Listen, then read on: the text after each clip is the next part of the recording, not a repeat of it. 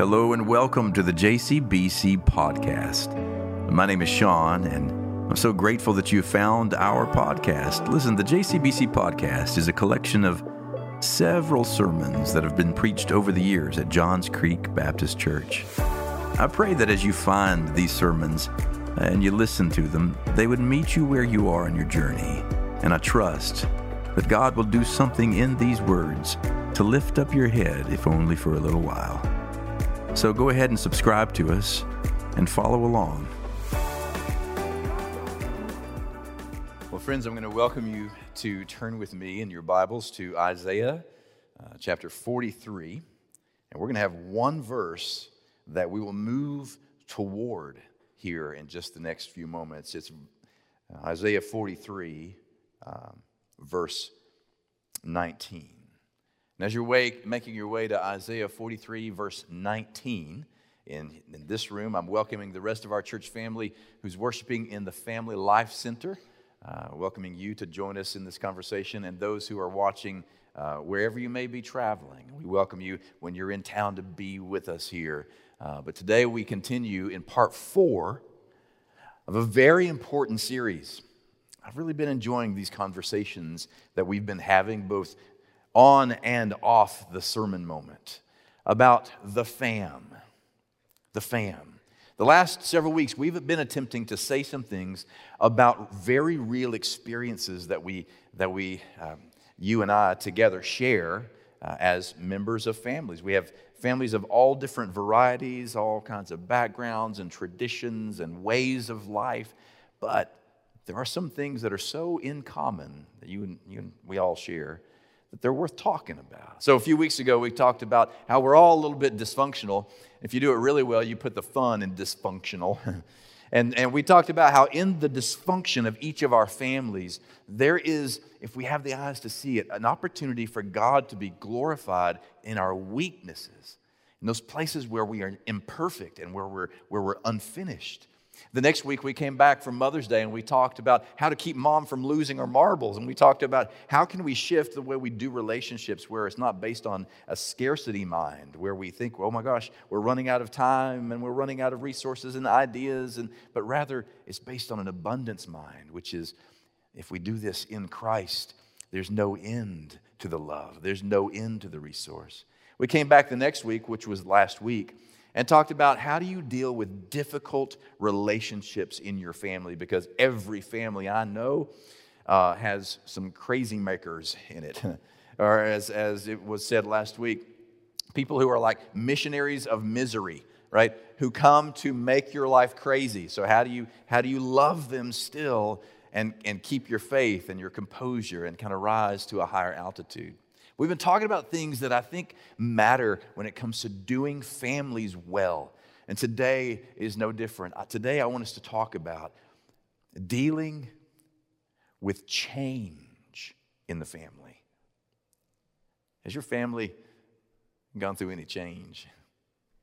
I guarantee you that if you think more than five seconds about it, Every family I know, we all are going through some kind of change. It may be a relational change, a vocational change, it may be a locational change. It may be that you, you've switched something in the way and the rhythm that you do life, and it may be even good, but yet the change has created an angst that is a little bit hard to manage.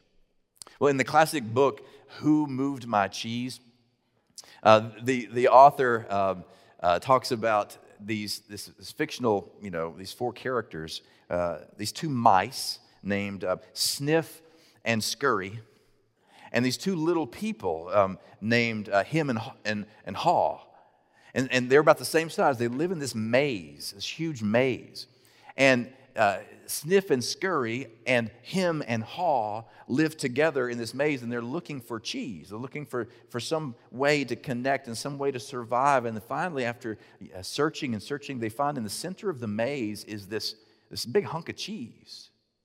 And they're all satisfied. And this hunk of cheese is able to provide all the things they need. They're, they're, they're full of satisfaction. They go there every day and they eat to their heart's content but they don't notice that every day that they go and take from the cheese is slowly disappearing. Until one day when Sniff and Scurry show up to find the cheese in the same place and it's all gone. Well, they don't, it doesn't bug them much. They just, they realize it's time to go scurry and find some other, other source of cheese. So they run off to look for more cheese. But Hem and Haw, well, they show up and they come to the room where the cheese used to be and it's gone. And out of anger, they cry out, Who moved my cheese? They didn't see it coming. And it, it, it, begins a kind of spiral for them. They begin kind of blaming all of the people around, the reasons why the cheese has been moved, never realizing this thing was coming all along. And I think about who moved my cheese when I think about the reality that you and I deal with change differently. All of us do. Some of us deal with change in a way that is helpful and positive. Some, some people actually look forward to change. Some people rearrange their rooms just because they're tired of the way the furniture looks in it. You paint your house because, well, I'm tired of that color. Some people embrace change and it's exciting, but others, when change comes, even if it's hopeful, good, anticipated change, it can take the air out of your lungs. And do you know why?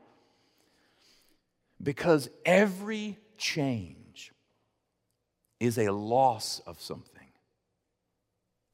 Even if the change is a good change, a positive change that, that is supposed to happen, that you've been planning for and waiting on for a long time, every change is a loss of something. It's a loss of something familiar, something known, something that's comforting.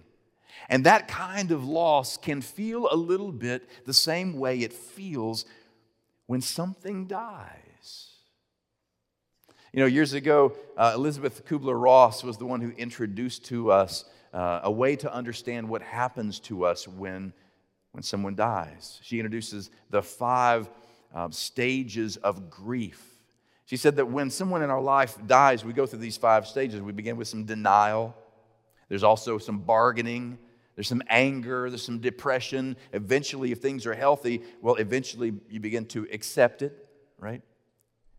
And we don't all go through grief in the same way, and we all don't go in the same sequence, but usually we all experience that kind of emotion. We're anger, we, we resist it, we, we're in depression, we're in a fog. And, and we don't all go through any of those five in the same kind of way. You know, there are some who actually do what's called anticipatory grief. You, you go through a loss, something changes, but but you anticipate the loss way before it even comes. Let's say someone in your life you know um, uh, is dying. And some who do anticipatory grief do all the work ahead of time emotionally so that by the time they get to a funeral, they're steady. They can help the family. They move them through like steady, cool as a cucumber. They anticipate their grief. Others do what's called delayed grief which means they're steady, cool as a cucumber, all the way up through the death. And everybody turns and says, Wow, she's really handling this well. So strong, such a rock.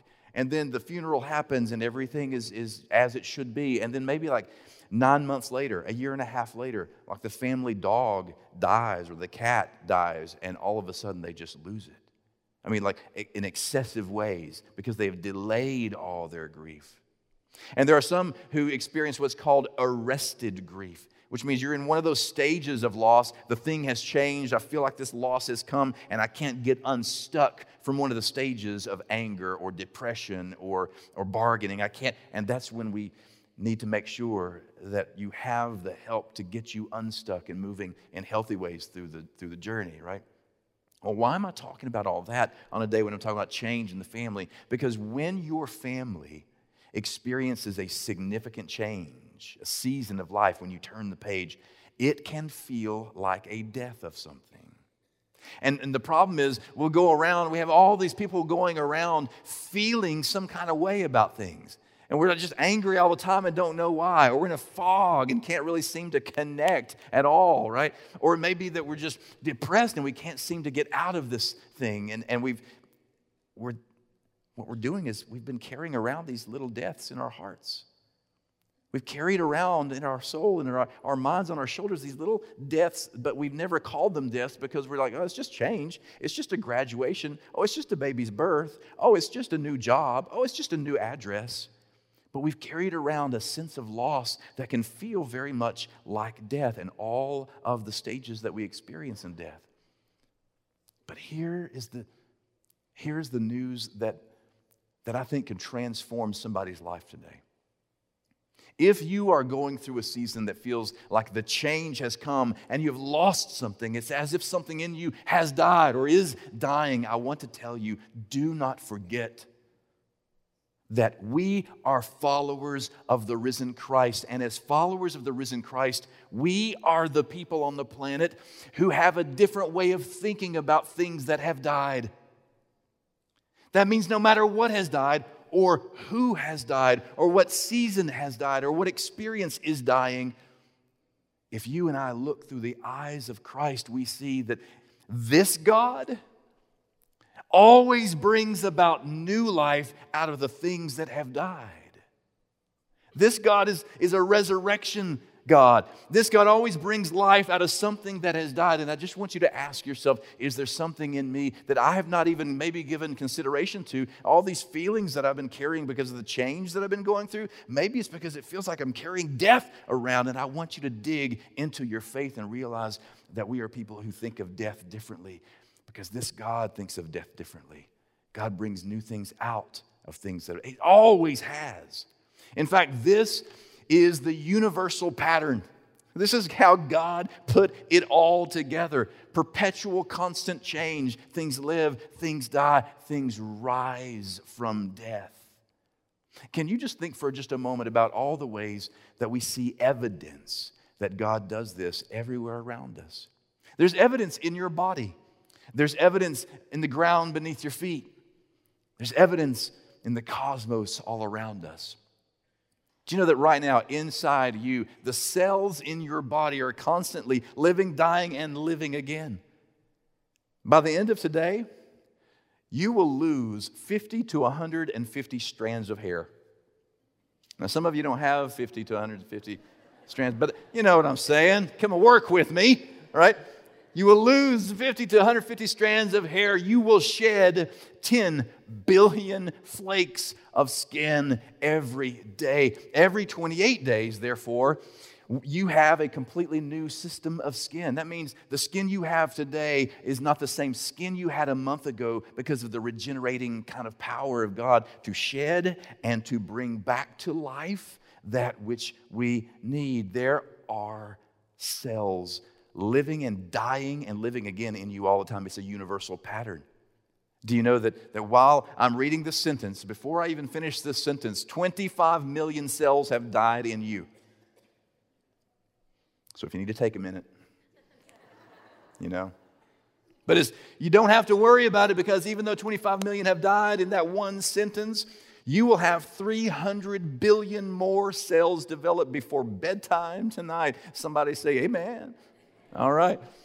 Every seven to 10 years, therefore, you have a completely new body of cells. The, the entire constitution of your physical body today is different in every, on every cellular level than it was 10 years ago. That means you are a completely different person, and yet mysteriously, there is something in you that still remembers if you are left handed or right handed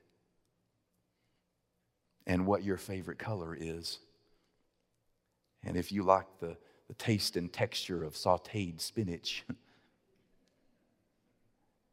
in you is the evidence that this is the way God does it. It's constant change. Change always happens. That's how life keeps moving. It's not just in you, this evidence is beneath you. Do you know that this rock that we've been traveling around on, this rock that is um, six billion trillion tons, well, it has six big tectonic plates and about 20 smaller tectonic plates that are always moving, shifting, sliding, slipping underneath our feet all the time, always.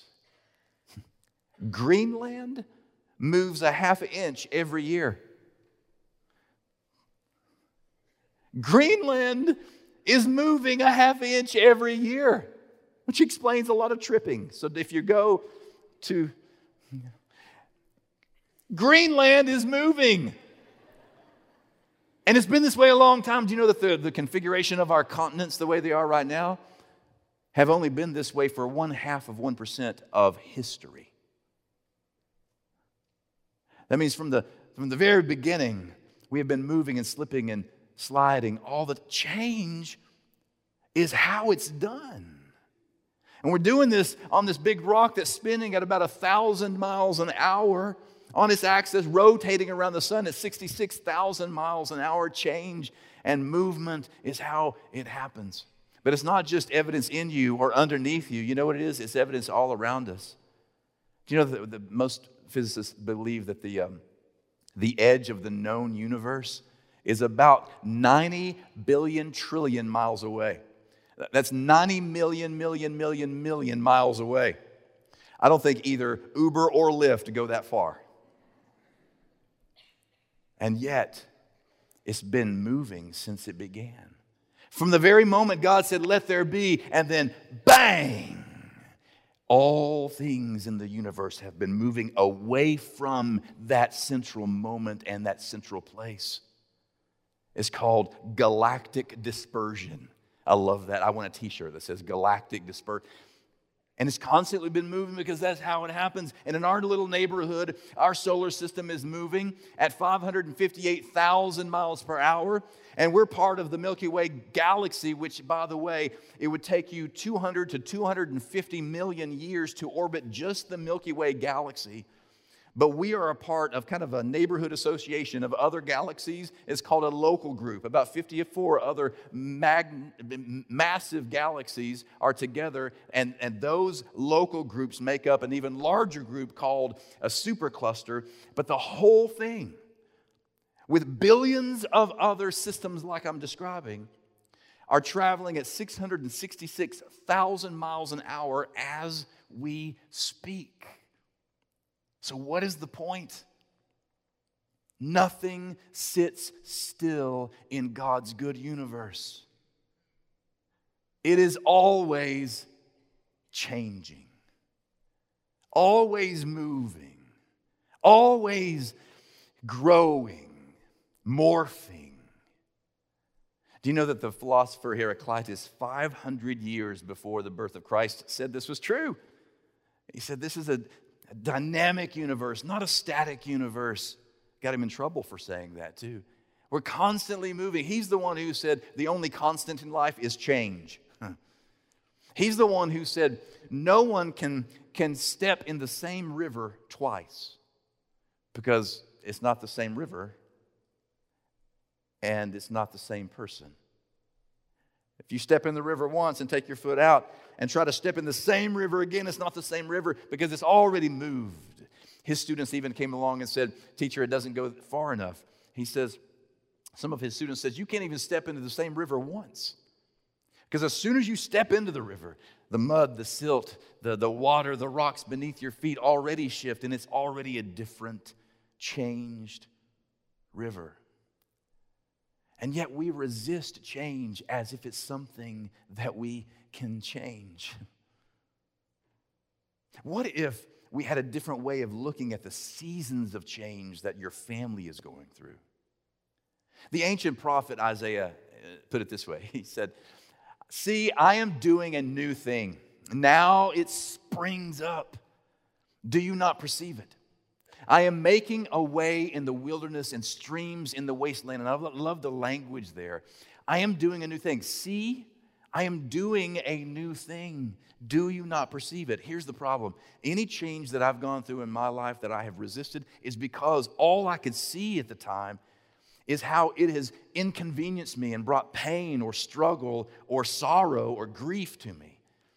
But the scripture that can you see the possibility that in this change that's come, it is, your change is the venue in which God is attempting to do something that God could not have done if things had not changed. See? But the problem is, we don't see. You've heard me quote Richard Rohr before. He's been uh, instrumental in my own spiritual growth and development. One of the most important things I ever heard him say was, We don't lack the presence and action of God in our lives. We don't. We don't lack God's presence. What we lack is the awareness of it. If you and I could be awake to the reality that in all seasons, especially change seasons, God is attempting to be present and active in ways we've never seen before, it would change how we even navigate the journey during those seasons. There's this amazing story in the New Testament. It's in the Gospel of uh, John. And Mary is her name. She saw Jesus crucified on Friday, she saw it happen. And she was on Friday, Friday was the first day. The second day was Sabbath, so she couldn't go and do anything about it on the Sabbath. But on the third day, which was Sunday, she goes down as soon as she could early in the morning to treat the body. She loved him and wanted to care for him now that he has been crucified and is dead. And this is the place where it's the very famous passage where two men are talking to him and they come to her and she says, she's weeping. She's weeping because things have changed. Everything was different now. It was changed, and, and she had lost something, and every change is a loss, and every loss feels like death, and there she is weeping in a graveyard. And the two men come and say, well, Why do you look for the living among the dead? For he is not here. And then she is, has this conversation with him. They've taken the body of my Lord, and I don't know where they've put him. And then she's in this conversation with this guy who she actually thinks is a gardener. She's having an ongoing conversation with a guy who she thinks is working in the garden there, and it's the Christ. It's the risen Christ, but she can't recognize him through the veil of her sorrow. Because all she can see is the things she's lost. All she can see is the change that has come and doesn't recognize resurrection and new life is standing right in front of her. And he says to her, calls her by name, Mary. And when she hears the voice that she recognizes in the dialect and the accent that she knows and loves, she says, Ah, Rabbi, Rabboni, she calls him in Aramaic. And she lunges forward to, to cling to him. And then something amazing happens. Jesus says something very awkward. He says, Do not touch me, for I have not yet ascended to the Father. I mean, and for millennia, we debate about what that means theologically, what's the significance of a statement, but I'm not worried about that. I'm, I'm more attracted to the verb at the front of that passage right there do not touch me. Because in other translations, you know what it says? It says, do not uh, hold on to me. Another translation says, do not cling to me. But if you take the Greek text and do kind of a concrete translation of the Greek, you know what it literally says? Jesus says to her, do not keep on clinging to me. Because, Mary, what you've done is you've just revealed, you called me rabbi, which is the only version of me that you have ever known. The teacher who said interesting things, the leader who took you to places and performed great signs. You have just revealed that you are thinking of me in the limited way that you have only known. So stop clinging to the, the version of me that you used to know because what you're doing is it's, it's, preventing you from actually seeing the possibility of the resurrection who is standing right in front of you. Because at that point, he is so much more than just a resurrected teacher. He is the cosmic Christ, the source of life and resurrection and hope and love and joy. And she says, Teacher. And You know what I think about our families?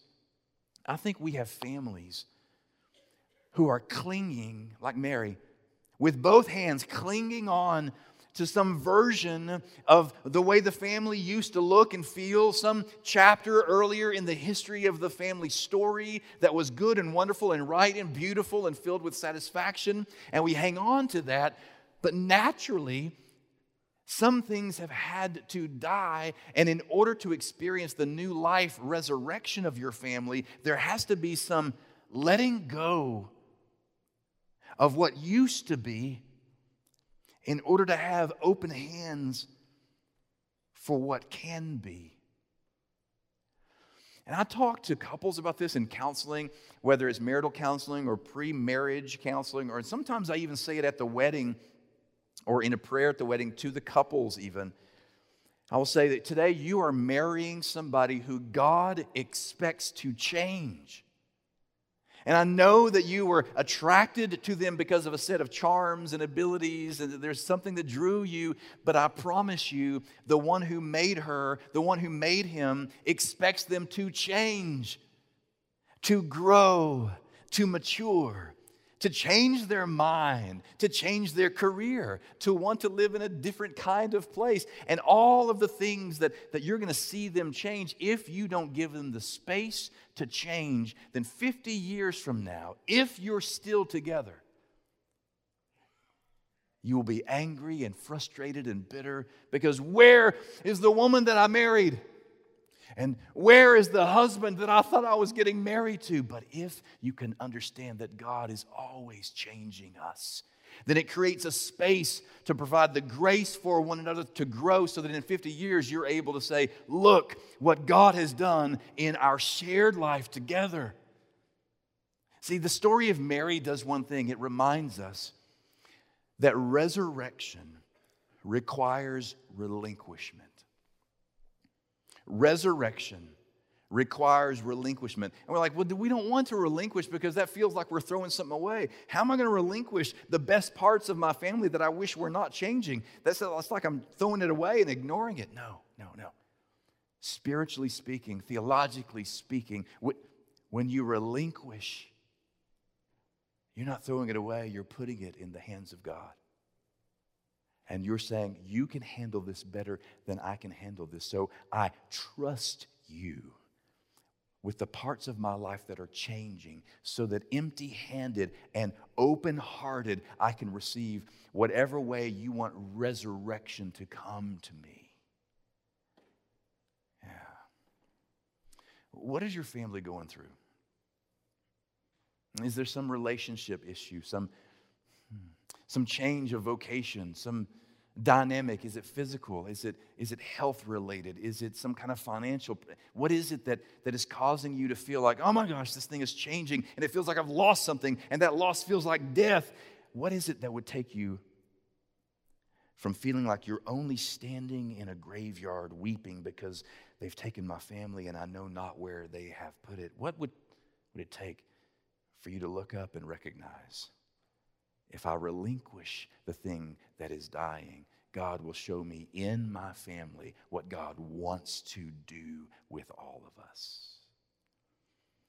Now, there's a very popular prayer called the Serenity Prayer, and it's beautiful. I mean, it's, it's used by so many people across the world. It's used in, in recovery programs. It's used, started out uh, as a, a part of a discipleship group because you and I know the first few lines of this, right? Uh, it sounds like this. The first three lines are basically what we mostly know God grant me the serenity to accept the things I cannot change, the courage to change the things that I can, and wisdom to know the difference. Isn't that good?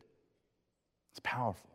But what we don't really recognize is that's what you're going to find on Pinterest, okay? Those three lines.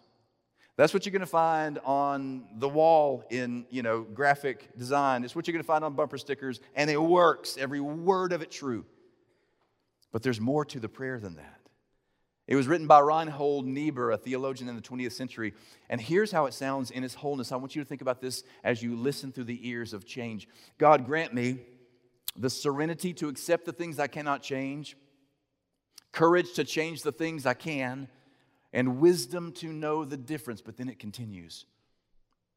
The prayer continues living one day at a time, enjoying one moment at a time, accepting, oh, watch this, hardships as the pathway to peace, taking as he did this sinful world as it is and not as I would have it trusting that He will make all things right if I surrender to His will. That I may be reasonably happy in this life and supremely happy with Him forever in the next. Amen. Isn't that strong?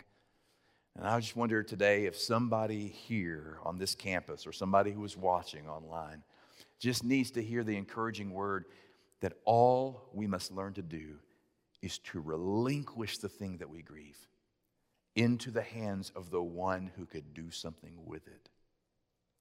Let's let that be our prayer today. Join me in prayer. God, we stop for a moment just to acknowledge this is a mystery and we don't understand it. We, we can't wrap our, our head around it. How is it that How is it that such supreme loss that can be felt so deeply and that can be so frightening is the very source of resurrection? You taught us that, that if a seed remains in our hands, then it will only be a seed. But if we have the faith to open our hands and let the seed fall to the ground and that seed dies, then the seed can burst forth into something new. We pray that if there is any family struggling here this day, or any member of any family who is struggling because of a change, that you would remind them you are struggling with them that you desire resurrection for them. And call them this day, Lord, to relinquish into your care. In Christ's name we pray. Amen.